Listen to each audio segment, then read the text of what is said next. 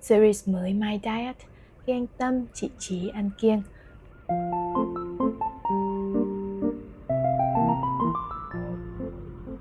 Chào mừng các bạn quay trở lại. Mình là An, một nhà thực hành tâm lý học tích cực trong công việc, tình cảm và người trưởng thành. 3 phút mỗi ngày để chúng ta cùng sàng lọc thông tin, làm nhẹ tâm trí bạn nhé. Hôm nay chúng ta sẽ cùng nói về bơ đực và thứ tự ưu tiên. Anh Phờ đi mua bơ, Bình thường nếu anh ăn quả bé thì cũng 200 tới 300 gram, quả to có khi cả 6 700 gram. Nhưng hôm nay anh lại thấy có quả bơ bé xíu, chỉ bằng hai ngón tay. Anh Phờ hỏi người bán thì mới biết đó được gọi là bơ đực. Bơ đực là quả không được thụ phấn nên không có hạt, tức là không có khả năng nuôi dưỡng, sinh sản.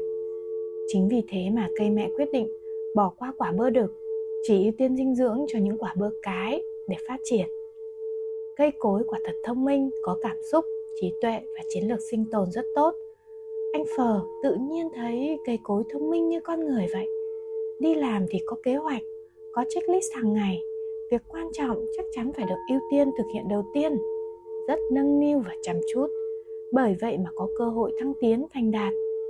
Cuộc sống tài chính thì có kế hoạch năm nay mua nhà, năm sau sinh con, 3 năm trả hết nợ, năm thứ tư mua xe hơi, 20 năm có một khoản để chuẩn bị cho con đi du học, vân vân. Vì thế mới tiết kiệm hôm nay 100, ngày mai 200, từng chút, từng chút một. Nhưng sao anh vẫn lo lắng đến mất ngủ, vò đầu bứt tóc? Anh Phở nhận ra, hình như anh chưa có thứ tự ưu tiên để suy nghĩ. Tâm trí quyết định nhận thức, nhận thức quyết định hành động, hành động quyết định cảm xúc, vì nó luôn ở trong đầu, là nơi mà ta không nhìn thấy hay sờ thấy được, như một khoản tiền tiết kiệm hay là như một tấm bằng khen nơi công sở. Nhưng có vẻ ta không để ý để kiểm soát nó.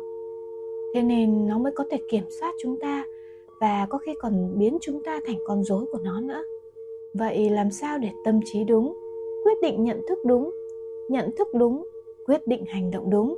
Và hành động đúng thì sẽ quyết định được cảm xúc đúng.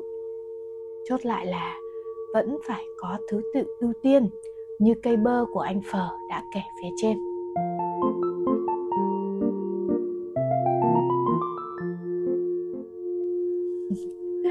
Thật vui vì các bạn đã ở đây cùng với anh Tâm và chị Trí để ăn kiêng.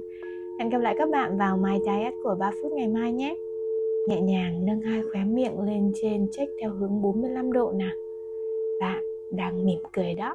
Bye bye!